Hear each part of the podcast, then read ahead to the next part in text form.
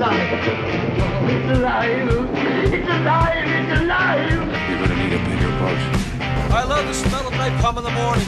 Here's Johnny. Where we're going, we don't need roads. Straight to the chopper!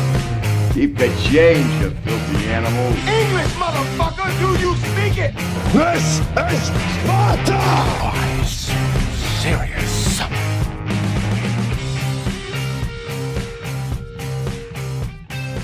Good evening, good afternoon, good morning to all of our listeners out there. This is the Rewind It Back movie podcast. As always, I am Bill, and alongside me tonight is Joey DePalma. How you doing, Joe? Hang in there. How you guys doing? Okay, so tonight, just me and you, we are talking about the nineteen ninety-nine groundbreaking movie, The Matrix. But before I get into that, uh, we start diving into the movie here. As we know, if you heard this week, great, unique comedian died. Gilbert Gottfried. I haven't read too much into his death. Apparently it was a undiagnosed disease that he had, but I mean, he, I know a lot of people, if you ask like, who would be a person to narrate your life? A lot of people would say Morgan Freeman. To me, I would personally like to have Gilbert Gottfried just of his, cause he's just a firecracker and that's how I can be sometimes. He did his most memorable movies would probably be, he did the voice of the bird in Aladdin. I forget what the bird's name is. Iago, I think. And he also was, you know, there's another movie I think that he was well known for was being the principal uh, in the school and Problem Child. He also was almost always a comedian on the Comedy Central roasts of certain people uh, like Hugh Hefner, David Hasselhoff, Roseanne Barr. This one was a, a mem- memorable joke that I remember from that roast. A drunken farmer stumbles upstairs into his bedroom, waking his wife, Roseanne. She sits up and sees her husband holding a sheep under his arm. The farmer yells, "This is the pig I've been fucking." Roseanne says, "You idiot, that's not a pig, it's a sheep." The farmer yells, "Shut the fuck up! I was talking to the sheep!" Classic. Rest in peace, Gilbert Gottfried. Yes, indeed. I okay. always enjoy. I always enjoyed. Before we go on, I always enjoyed his nasally, gravelly voice as the Affleck Duck before he got fired from that job. Oh, you're right. It was like originally, right? He was the original Affleck Duck, and then he got fired for something I can't remember what, but he got canned, and he was hysterical. So rest in peace. So, yes, as we mentioned, the tonight's movie topic is the nineteen ninety-nine Matrix, starring Keanu Reeves, Laurence Fishburne, Hugo Weaving, and Carrie-Anne Moss. For our listeners who haven't uh, seen this movie, and probably people around our age, Joe, in our maybe late twenties to and older, uh, they've probably seen this movie at some point in their life. Me, I remember seeing this back in, in middle school. I don't remember seeing it in the theaters, but it was definitely a movie that I rented from Blockbuster. And then shortly after seeing it, I either purchased it on D V D or V H S. So the movie is essentially, it depicts a dystopian future in which reality, as perceived by most humans, is actually a simulated reality called the Matrix. It's created by machines to subdue the human population, while their bodies' heat and electrical activity are used as energy, as an energy source. So Keanu Reeves plays the main character in this movie. His name is Thomas Anderson, also known as Neo. He's a computer programmer, and he learns all this truth and is drawn into a rebellion against the machines, which involves other people who have been freed from their, quote, dream world. He then discovers that his entire existence, and all of mankind for that matter, is nothing but a simulation of the computer, as we, as we mentioned. Um, it's like a reality within a reality. That's the concept. We've seen things like this, this theme before. It's up to present day, but I don't think not not like this. Um, seeing this movie when I was twelve or thirteen when this came out, I did really did not understand what the hell was happening. Sure, like what draw what drew me in was the action sequences, you know, the the the, the shootout scenes, the slow mo, the bullet, the slow bullet moving scenes. But as I got older, I definitely like kind of figured out what was going on because I got more into science fiction movies. This movie also has a great supporting cast of Laurence Fishburne. He plays Morpheus. Carrie-Anne Moss, she plays Trinity. And then eventually Keanu Reeves, he basically discovers that he can, while in the Matrix, he can control, bend, and manipulate time.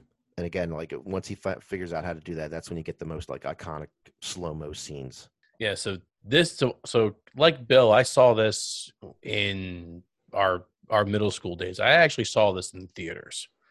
And, you know, it was quite the experience when you're, how old were we? I was, what, fourteen at the time when we saw this when it came out? You're maybe fifteen, somewhere in that ballpark. Yeah. And and you're right. At that time, it made very little sense because there's, it's not, this movie goes way deeper than just action sequences and fight scenes and really explores a lot of interesting concepts between technology. I'd say the blurred line between us and the machines we create. There are, there's elements of fate and duality. It's a really deep movie when you start getting into the weeds of sort of why, why it is that Neo, you know, he's a hacker by, you know, so he might be a respectable software programmer by day, but he's a computer criminal at night under the, under the alias Neo.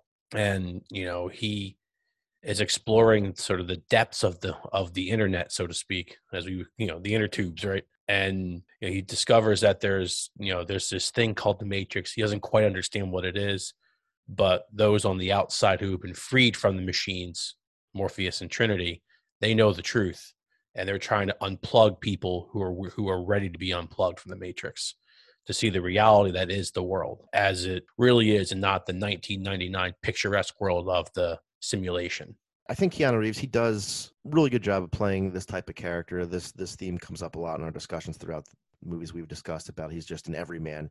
He's not a muscle guy. He also doesn't have the longest of lines either. There's not a lot of dialogue in this movie for him. A lot of it is just him asking questions and a lot of, whoa. But you know what he, he kind of reminded me of is he kind of reminded me like how Harrison Ford is sometimes, like with Indiana Jones and Han Solo. Like he's an action movie star with very little dialogue. And that's that's basically what they're both good at. They're, they're good at the action movies and not having a lot of lines. Yeah, I mean, come to think of it, now that now that you bring that up, you know, that makes a lot of sense with, with at least with Keanu Reeves. Like if you watch any of the John Wick franchise, you know, he doesn't have a ton of deep, thoughtful dialogue in any of the John Wick movies. He didn't have a lot of dialogue in Speed. You know, in other movies he's been in, he's real. He he's kind of a he's a presence on screen by because by being tall and, and you know being and doing being a good actor. But I don't know, for some, there's something about him in this movie that it just stands out that he.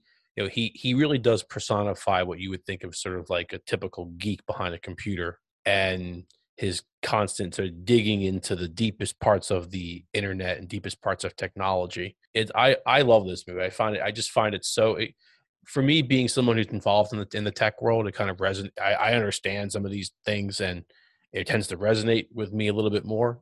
And I just I lo- I just like the the way it looks at man versus machine, because there is a whole backstory behind this that, that that gets talked about a little bit later in the movie. I'm not sure if you're going to get to that point or not yet, but there's more. There's more. There you, you learn why there's the Matrix versus the utopia. We'll call it the utopia that they live in during in the simulation. This, like most trilogies, the first one in this sense is is the best, hands down. I without without a doubt, that is a hill I will die on. Two is to me it was just not good. A couple cool scenes, but like just the whole like the, the one fight scene that always sticks out is when Neo's like on that playground. I guess he met with Oracle there, and then like all of a sudden there's like with like three hundred Smiths, yes, uh, just, of, of just of clones of Agent Smiths. But so two just wasn't good, and the third movie was just was just not for me. It was it was just so uneven. Yeah, the end was okay. The battle with the machines, it was kind of okay. And you know, I, I I didn't bother to see the new one. What's it called? Resurrections that came out yep. uh, end of last year. Did yep. you see it? Was that any good? I have not seen it yet. Right. I was hoping to try to get to it this week, but didn't have a chance to do so. I've heard it's I, I've from what I could tell, it's gotten some mixed reviews. So don't know how well it's going to hold up against the regular rest of the series. But obviously, it's not the first one. It's not not even close, and and none of them are. And to be honest, I if you were to look at the box office reviews of this movie, and and at at at time of its release, it was considered either the best or one of the best movies of nineteen ninety-nine. Oh yeah, um, I mean, even, I have a list here of just to just see where it uh sure kind of like just to compare it to other movies that came out. nineteen ninety-nine is a year that always sticks out for me. Because we were, you and I, Joe, we were both in, in middle school, like well into middle school at that time, end of seventh grade, starting eighth grade. We're like thirteen, fourteen years old. And um, when I when I watched this movie, or any other movie that um, came out in ninety-nine, like that was a time where I was like, I'm watching this movie and I was like, man, I feel like I feel like I'm an adult now. Like I'm not watching like Disney movies anymore. I'm like, I'm watching action movies now. There's cursing. Sometimes you'll see a titty, you know, here and there, but uh, no complaints. Yeah. So other movies. Anyway, back to, on topic with other movies that came out in ninety-nine was um, Varsity Blues, okay. Austin pa- Austin Powers, Spy Who Shagged Me. Excellent. Star Wars Episode One. Not excellent, but okay. uh, Sleepy Hollow. Excellent. The Mummy. I have a story about that. Move on. All right. uh, Fight Club, Boondock Saints, and and The Sixth Sense, just to name a couple. What a fucking stack. Right? And then, oh, you had, man. Then you had this movie, and then I'm sure there's there's others that I'm probably forgetting, but those are the reading, going through that list I found online, like those are the ones that stuck out to me because those oh, are the yeah. ones I, I remember like either seeing in the movie or renting it and sitting in my bedroom on a Friday oh, yeah. or Saturday night. Oh, yeah. I, I, I still have a soft spot for the Boondock Saints and the Mummy. I don't know what it is about the Boondock Saints, but beyond the grip, beyond the violence, but I enjoy the Mummy too. I mean, that, that's, I do. Uh, I mean, if that yeah. movie's on T V, I'll watch yeah. it. Yeah. Uh, I'll, and my anecdote about that is I took my, my middle school girlfriend on a date to see that movie. Ah, I know that's what you're talking about. You do. And then, and she's lovely. She has two kids of her own. And, but her and I went on a date. That was the first time I had taken her to the movies, and that was a movie she chose to see. Nice. So, so it has a special place in my heart. Beyond the fact that it's actually not a bad movie, it had uh, it, it had some memory for me. And also, I read this too, um, just research on The Matrix, that it sold thirty million D V Ds. Oh yeah, I I, like, I own it on D V D and on Blu-ray. Yeah, I think I own it on V H S too. No way are you seeing sales like that today. One, because everything is, you have like your your streaming shit platforms, Netflix, H B O. So obviously yeah. no one's buying D V Ds anymore. I mean, mm-hmm. I still do. Well, I buy Blu-ray or four K, yeah.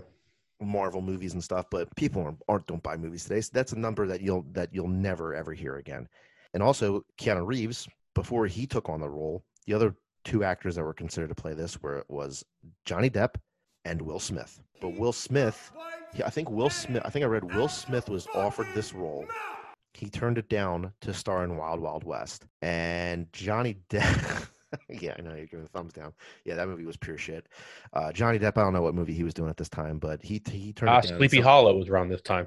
There you go. So th- th- there's that's where he went. He did a, Tim, on, Bur- he did a Tim Burton movie. And honestly, there's nothing wrong with Sleepy Hollow. No. It no. just wasn't the runaway success Matrix was. Agreed. Now, a little fun fact about this too. So I, I looked into this a little bit because it's it's well known about uh, Mister Reeves being the very, I'll say, uh, he's a generous celebrity more than most. And one of the things that he did in this movie was he negotiated his contract not for a huge salary, but for virtually lifetime royalties. And so every time this movie even gets a dust of commercial activity, he gets like some obscene amount of money. Yeah. And he, he bet on himself because he, because the studio, I think it was Warner Brothers, they didn't think it was going to be a success.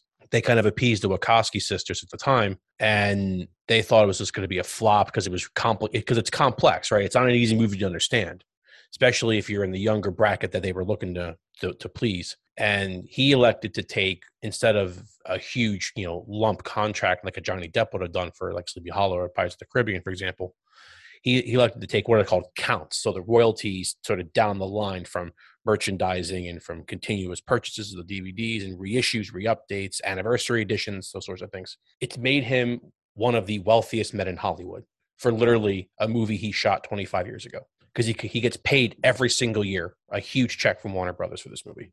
Yeah, no, that's that's the smart thing to do. I think yeah. uh, Jack Nicholson did the same thing with Joker with Batman. He did.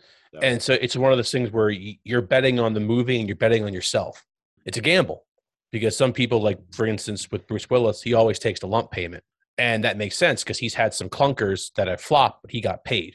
So with Keanu Reeves, if this movie had tanked, it would have likely tanked the, the earliest part of his career. But because this movie was a runaway success and made, I think it's made eight hundred million dollars in its lifetime, he's made a fortune, and it catapulted him to the limelight. Because this would mean, great, Speed was good. Now it's the nineteen ninety-five, good movie.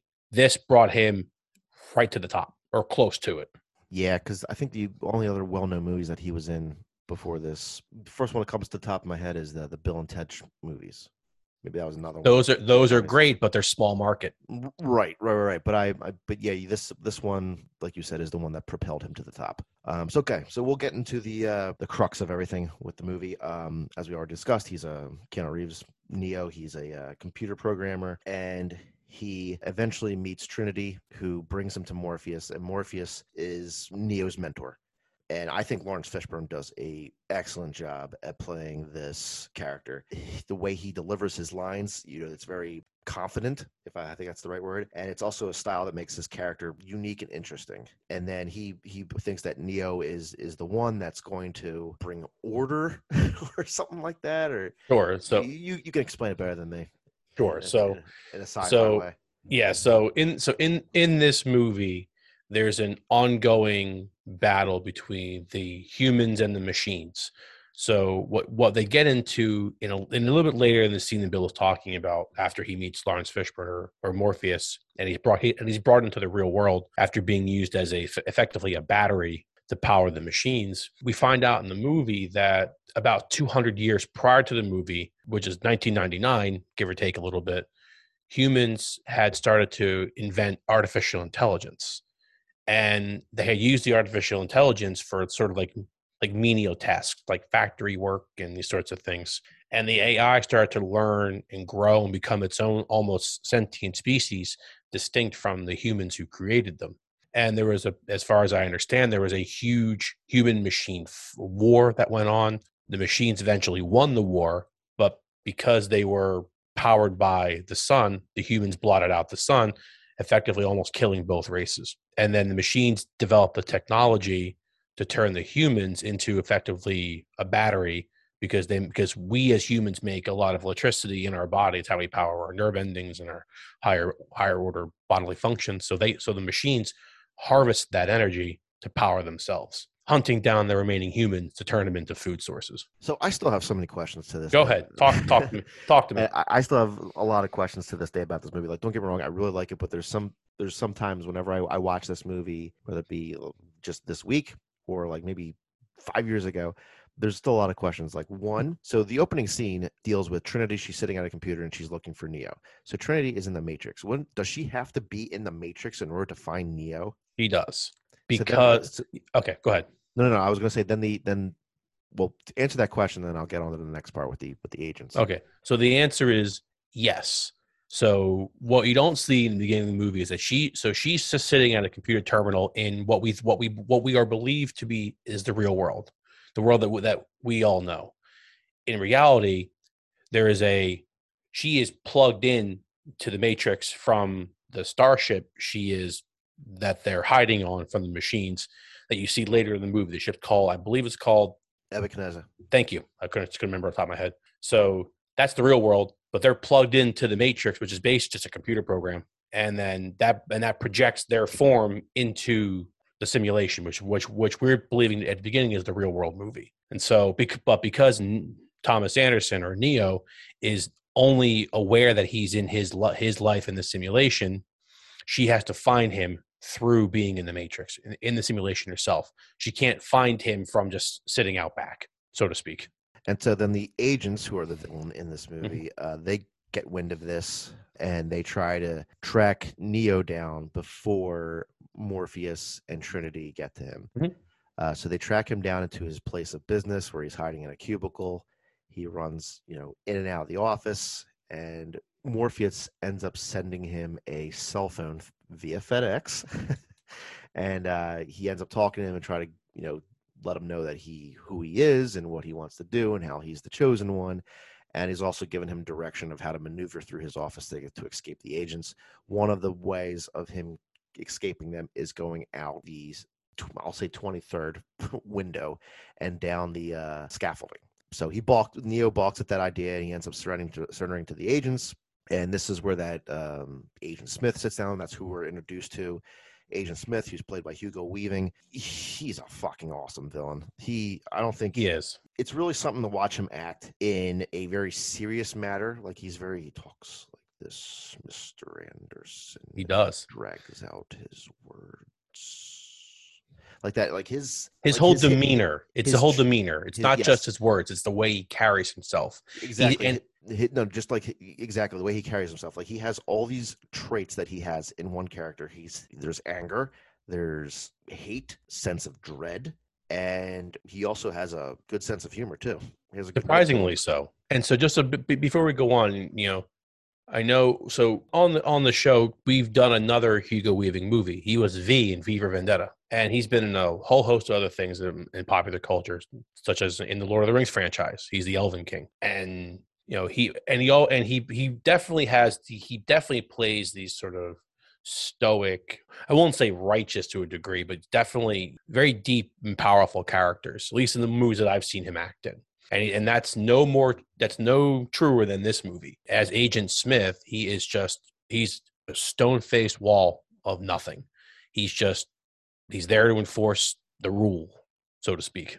So then there's the scene where they're uh, kind of interrogating him in the in the like a, in an office place, and they end up bugging him.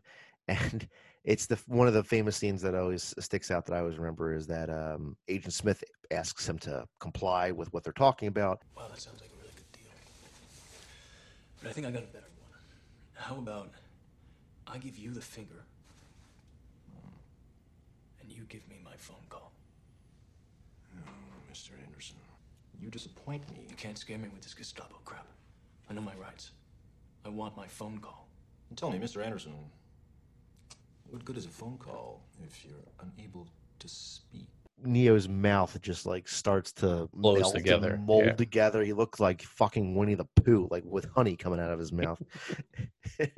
And uh, they end up bugging him. They put like this freaking spider, but like look like a combination between a spider and a shrimp. They put it in his belly button, and he ends up waking up on his couch, thinks it's all a dream, and then he ends up meeting Trinity at the club, and then they're in like in the alleyway or something like that. They end up debugging him in the car, and they bring him to Morpheus, and that's when Morpheus tells him about what the Matrix is, and he gives him the option of choosing the blue pill, where you you know you forget this even happened, you go about your life, or you take the red pill and you fall further down the rabbit hole and see what that's get to see, get to see what I am talking yeah. about. And and so that concept of the blue pill versus the red pill has has been taught has been has become a meme in many respects. We see pictures of that scene sort of presented to people. It's an older meme format, but still valid. But it also represents the choice that we all have to make in life in our lives at some point. A- any choice, doesn't matter what choice it is, either to push forward or to fall back. It's sort of like a fight or flight response, right? Like at some point, all of us have to make choices that require us to do a little bit more than we are normally comfortable doing. Or in the alternate, we can retreat back and just kind of, you know, status quo, go park on the couch and, and act like nothing happened. And so, and that's, and it's, it's this kind of stuff that makes that this movie so powerful. It's these, it's the, it's these underlying concepts of machines and man, and duality of man, do the the you know f- choice versus you know and free will versus fate, these kinds of uh, theme elements, which are really interesting. But that scene in particular is just like, all right, what are you gonna do on the spot? Yeah, so he ends up taking the red pill, and he he ends up waking up in a uh, in a human pod, so to speak. And it seems like the humans in their pods are kind of be u- being used as, as batteries. Yep. So as I mentioned earlier in the in the episode, the machines have developed a way over the last couple hundred years to clone humans. And as soon as they clone them, they plug them into the Matrix. So they effectively grow up within the simulation, never knowing that they're actually just a battery. That's that's where their where their biomechanical energy is being harvested by the machines to power the machines themselves. And so what the so what the red pill was was a software program that broke the connection between the Matrix and Neo. That's why he wakes up in the pod. It takes a, it pulls out the the plug from the back of his neck and all the shit out of his arms. All those things in his arms and his neck are his connection to the Matrix and the energy and the tubes that draw the energy out of his body that power the machine. And so you'll notice that the machine flushed him out of the system, right? And so what it was doing was the machine recognized that, okay, this battery is basically dead. So it got rid of it, and it's going to grow a new body in the pod instead. And that's when Neo was picked up in the, like that wherever he fell out of the machine. He was picked up by the Nebuchadnezzar and the crew. So here's a question. Again, Shoot. I have a lot of questions. It's fine. I'm so, here. So if this, if it, if essentially in present day, which is whatever the year this movie takes place far into the future, when these humans, if if if, if present day is, is man versus machine, basically, or Sentinel, whatever you want to call them, as soon as the humans wake up out of their pods, why don't the machines instantly kill them? I mean, considering that they're they're newly awakened, they have no idea what the hell they're going on, they're helpless. That's exactly they're, why they they don't have to. They're newborns, basically, to put it in a better way. Um, yeah. But they know, like, kind of like they're going to be part of like the quote rebellion against them. So, nope, they don't. No. Be- so it's an oh, they might, but you have to remember too that they they may have the mental awareness of something's wrong, but physically they don't have the the wherewithal to do it.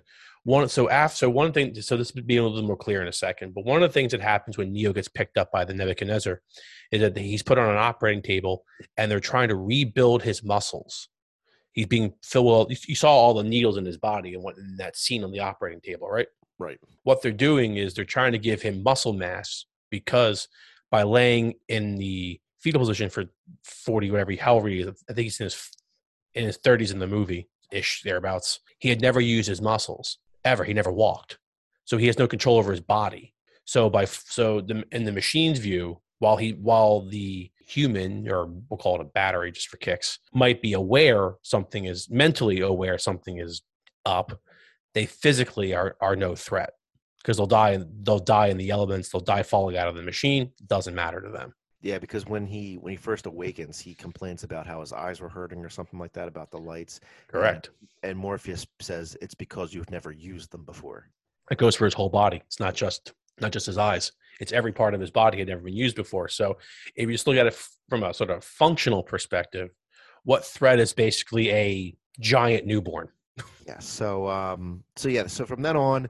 He they, he goes through all these training sequences, you know, the I know kung fu. That that's probably that, that's one of the most famous lines of this movie. Yeah, so everyone goes, knows that line. He goes through all these training exercises of learning like kung fu, tai chi, taekwondo, all these martial art training stuff. You know, basically, and then throughout the whole thing, Morpheus is trying to get him to free his mind of of everything. Like you, you can jump from building to building. Yeah, like if someone said jump that building, you're like, oh, no, I can't. Well, just like you know where you are now. You're in the Matrix. You have the ability to, you know, stop time, bend yeah. things, you know, just like yeah. just free your mind and just go for it and, and essentially think you can do it. And you can warp physics basically to yeah. your will. Yeah. So that's the gist of it about how uh, Neo comes to be the one through uh, through Morpheus and the guidance the guidance of Morpheus and Trinity. So let's talk about the the other characters in this movie. One of the other uh, bigger characters is a side villain. His name is, I was going to say Cypress. It's not Cypress. It's uh, Cypher. Cypher. Thank you.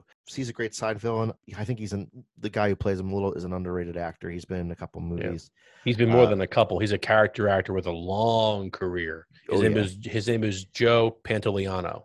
Yes. He's been in everything. Critically underrated. Uh, he does a bring, brilliant job of bringing this character uh, to life. Oh, he was in... He was in Bad Boys one and two. That's a movie I just uh, thought of. He was in. Yeah, he was um, in U S Marshals. He is a he's he's an important character to the plot. He basically he's he's had enough. He wants to become human again. So he he starts playing both sides. On Morpheus, trying to get Neo up to speed and you know becoming the one. At the same time, he's giving information out the back door to the agents. So here is the biggest plot hole, Joe, to me. Is okay. the scene is the scene when Cypher is meeting with Agent Smith in that restaurant and giving him information over mm-hmm. a steak dinner. Now, this goes two it can go two ways for me. One is that so when you go into the Matrix, you get the the, the needle jammed into the back of your head. So it's it's mm-hmm. going into the Matrix is a two man job. You got the guy going in the Matrix, and you got the guy like uh, Tank. The yeah, character who will the get, operator. Yep. Yeah, the operator. We'll get into him in a minute. It's a two-man job. So how the hell is he in the Matrix talking to Agent Smith when it's a two-man job? Like, how does no one notice that this is going on and how they don't see him talking to an agent? Or the other part of that is I'm thinking is that is that a scene that is basically before all of this happens with Neo? Like, is it just like a random scene that just gets thrown in there, but there's no rhyme or reason as to why it's there, which essentially is, is the plot hole that I'm talking about, about, you know, yeah. how he can't be there without someone helping him. You're so, you're right. So my, so my saying is, what I'm asking is like, is it is it is it just a plot hole, or is it maybe just a scene that's thrown in there as uh, something that happens prior to prior to Neo coming into uh, into the yeah. picture? Well, there are certainly good arguments for both sides, right? I mean, I I mean, to me, it seems like a bit of a plot hole. I I have to say, it does seem like a little bit awkward, given the fact that they can be that Tank and Dozer can literally trace them to work to like the floor of the building they're in. So it does seem a little bit odd that Cypher is meeting with an agent at a what appears to be a very luxurious steakhouse in whatever city they're in. And I think I think it may have been a bit of an oversight on the Wachowski brothers' part, but you roll with it at this point. Right. So the reason why I think it The reason why sometimes I lean towards the latter of him okay. it, be, it being a scene that took place before all this happened, it, before like the, while this betrayal is going on, is because in the opening scene when we meet Trinity and we, before we find out she's on the computer, you, she's on the phone and she's on the phone with Cypher talking, and she gets like she gets like this bad feeling that like, hey, is this call being traced? And he's like, no, he's like not being traced. We're we're fine. So I kind of feel like that's ah. kind, that's kind of like a. Um, Maybe a flashback to that Maybe scene. a flashback, yeah, kind of thing. Um, and that's a, and that's, and that's a good point, though, because one of the things that is very apparent is that beyond hiding from the machines, they are their task is to find the one based on being under the commanding the command of uh, Morpheus, right? So maybe it was. As I just could not think about it now. It's a good point. What you, you may have, what that scene may be, was a preview to what's happening, and the fact that you know. Technically, if they're, yeah, he's plugged into the Matrix via the ship's connection and Tank, but maybe he was passing it off as part of the mission to find Neo, and they were splitting. Maybe they were splitting up to you know cover more ground or access different terminals, you know, et al. So that's a good that's a good observation, but it it but it does ring like a little bit of a plot hole, a bit. But I, but I think I like your explanation better than mine. So Cypher's a the side villain. Then there's there's Tank, and who we just talked about, his brother Dozer. Um, they are one hundred percent human. I think they're like the, la- the last the last of the kind, I guess. They're pretty close to it. So that, so they were humans who were natural born outside of the cloning, outside of the Matrix. So presumably after the human machine war, some humans had survived who were not part of the Matrix, and had reproduced like normal humans do, and the Tank and Dozer were it.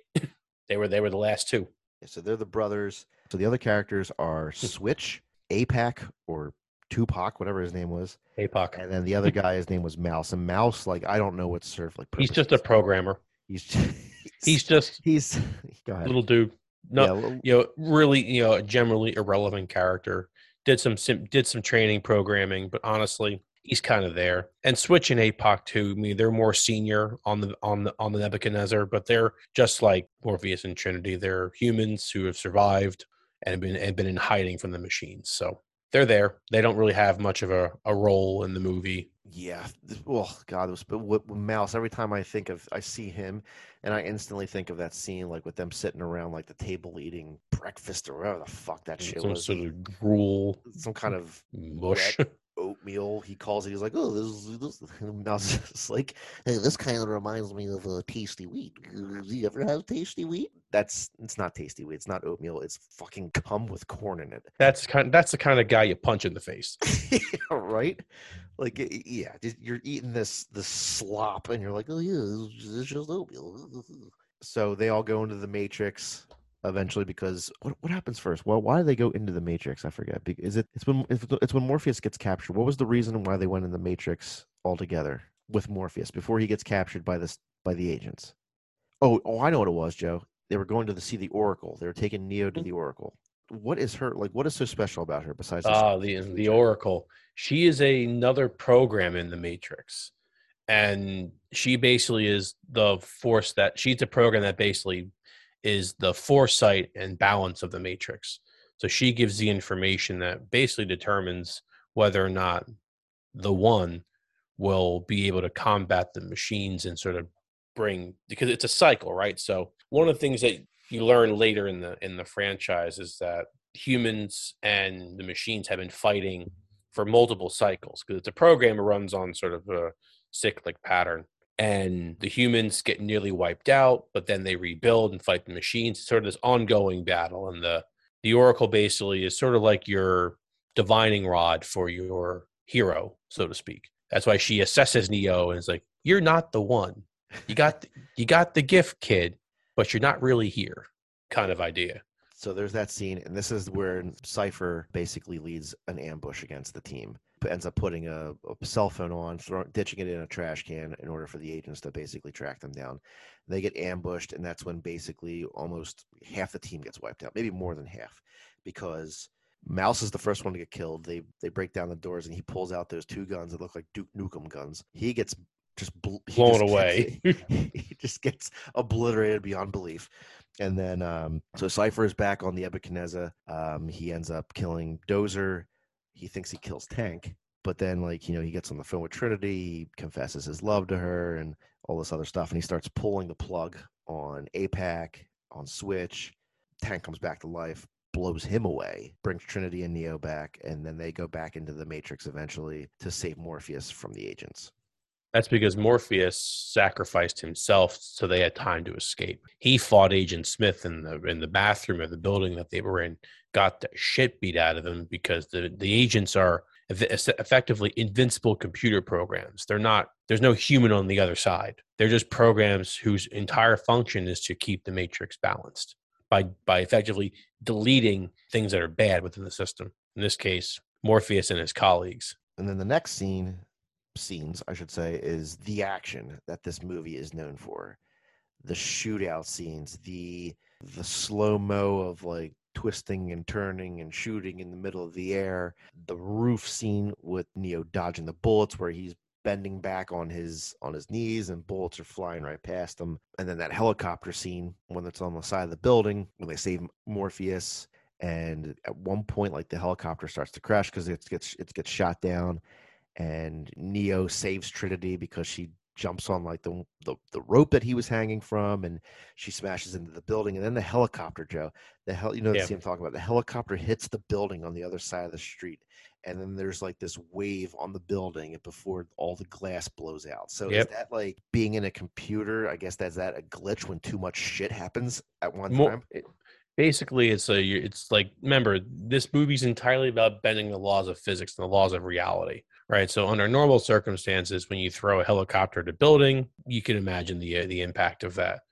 However, in the Matrix, when you're bending the the laws of physics, basically the helicopter sort of you know deflected the energy around around the Matrix, and then the system caught back up, and then you saw the the, the normal expected explosion of a helicopter hitting a glass paneled skyscraper. But in that instantaneous moment, you sort of, they bent the laws of physics to such a degree that it's caused a ripple effect, and then it caught up. And then so they save Morpheus, Neo and the and Agent Smith, they they duke it out. They have their whole fighting sequence, flying through the air, shooting each other, every bullet misses. uh, at one point, Agent Smith ends up killing Neo for a couple minutes, and then Trinity says like, oh, the Oracle told me that, you know, I be in love with the person who is the one, and I'm in love with you. And she kisses him. And it's like this whole Sleeping Beauty Disney movie thing where he just wakes up and it's game time. He gets it's resurrected and he is, he's the one. He stops the bullets. He ends up killing Agent Smith and all the other agents. And uh, yeah, that's, that's the, uh, that's the movie. Another thing that really sticks out besides the movie itself at the, at the time in the ni- late nineties, ninety-nine in middle school is the soundtrack to this movie. Now, the, the soundtrack, it's a lot of music that I'm, I don't really listen to much anymore. Like the Rage Against the Machine's on there. I still listen to them. Deftones, I still listen to them. But the soundtrack, when, I don't know, I don't I don't know what came out first, the soundtrack to the movie. But either, anyway, when at in, at Tamanend, when we were on, I was on the basketball team, I remember the soundtrack was always playing in the Tamanend boys' locker room before like a game when Tamanend was was at home. It's like it was the soundtrack to get pumped up, though.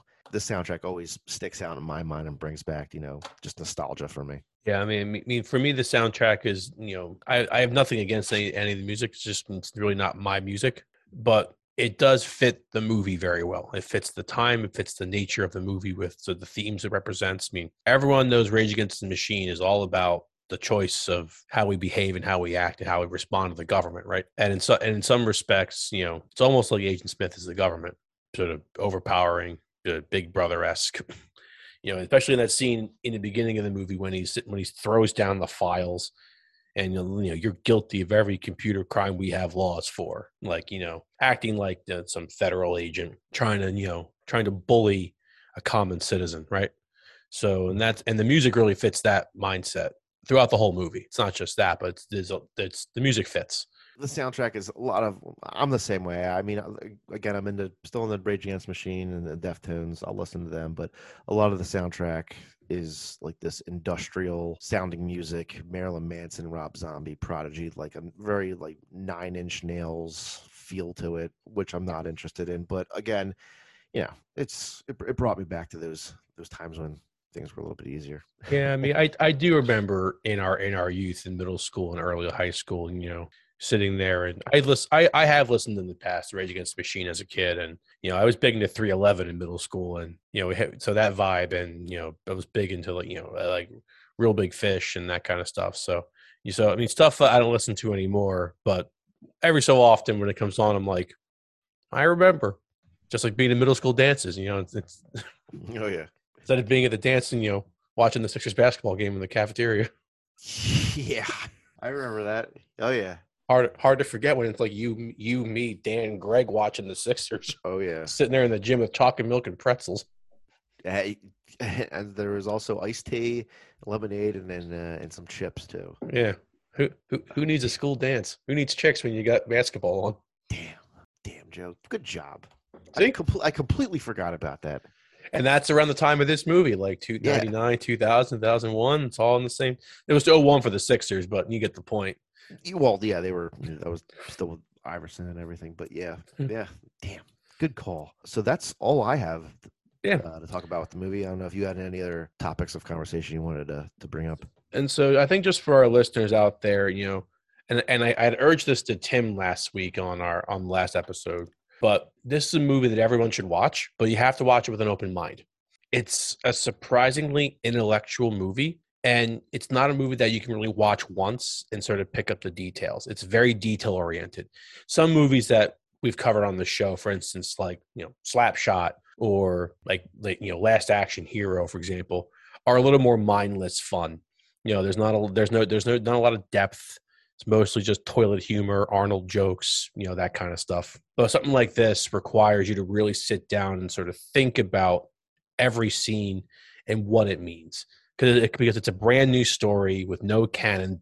This is the canon story. And then they expand on it in the other movies and in the books and stuff. But this, so, so kind of like Star Wars and kind of like um, Lord of the Rings, where they just expand on the on the on the original story based on the, the first movie. And you really have to pay attention or you will miss the entire point. So I urge all of you to watch the movie, but watch it with an open mind and pay attention. Yeah, exactly. That's a good point. I understand it now as an adult a little bit better after I've seen movies like this. Oh yeah, uh, throughout the throughout the course of my life. But like at, again, at the time when you're thirteen or fourteen, like the only fucking thing that you care about in this movie, the whole time you're just like, "What the fuck is going on?" But like, yeah, I mean, you're you, basically you, watching gunfights and Carrie-Anne Moss's ass the whole time, and that's about yeah, it. That is, that is what you. That is why you pop this into your into your D V D or yeah. V H S player at, at, back in the late nineties when you were a thirteen or fourteen year old kid to see those action sequences. But now as an adult, you kind of understand it a little bit more. I mean, even like I'm just asking you questions, just because these some of these questions every time I watch this movie, those are the questions that go through my mind, like yeah. like just just why or how, and that's why I ask you or ask anyone else whenever I'm talking about either this movie or any other movie that I just. Have questions for, and I just yeah. can't crack the code, and it helps to talk it out and try sure. to find uh try to find a uh, an answer. So, oh sure, I mean cheers. this movie this movie in particular, just because of the many layers, and it was meant to be that way, right? They, the Wachowski brothers, now Wachowski sisters, meant this to be a movie where you really had it, where they really wanted to explore a lot of these as technology. Well, remember, because at this time period in in our sort of, you know our modern lives.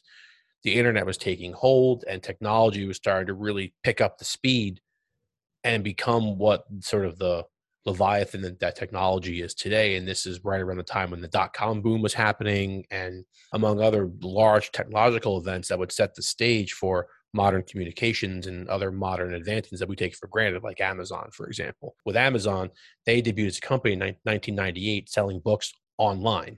Right around the time of this movie. And so so this movie was sort of on the bleeding edge of technology for its time, and kind of brought to limelight some of these technological issues and sort of how we interface with that as humans and people. I think that this movie at the time, as you mentioned, made little sense minus action scenes, guns, and Carrie-Anne Moss. Now that you've seen technology, you've used technology in your daily life, and you're more aware of some of the way technology is moving us in the, into the twenty-first century and beyond, you know, what this movie represents, what it stands for, and some lessons to learn from our, our interfacing with technology. So it's a deep movie, but everyone should watch it at least once in their lives. You can skip the other three, but this one is the one you need to watch. And it's relevant to today because if, totally. you, if you keep up with like the big tech world, Elon Musk, you know, the big tech billionaire, this is the way he thinks. Like he, he, he thinks that there is like, I think he said that he thinks that there is a billion to one chance that our reality is not real. Yeah. And he's not he, the I mean, only he, one. I don't I don't want to go down this that no, no, that no, rap, no. that topic conversation that rabbit hole. No. If anyone if you're if you're interested, Joe, or if any of our list, listeners are interested in about reading how Elon Musk thinks this way, like we're essentially living in the Matrix, Google it and have fun with it. But yeah, it's a rabbit hole, but there are yeah. but there are prominent people in this world, including Musk and some other academics across the across the globe at prominent institutions who believe that it is more likely than not that we are living in some type of simulation, para- akin to this movie. So let that rattle around your brains for a little bit over a glass of bourbon and glass of bourbon or bong, and just have just have the conversation with your yep. friends. That's a that's a couch conversation. Agreed. So, but that's all I have for this episode, Joe. Uh, do you have anything? Or I think I'm all set. So, all right. Everyone, watch it. Thank you to all of our listeners who continue to listen to us on all of our platforms. That is Spotify, Apple Podcasts, Google Podcasts, and Breaker. Thank you for all of our listeners who gave us the time tonight on Twitch.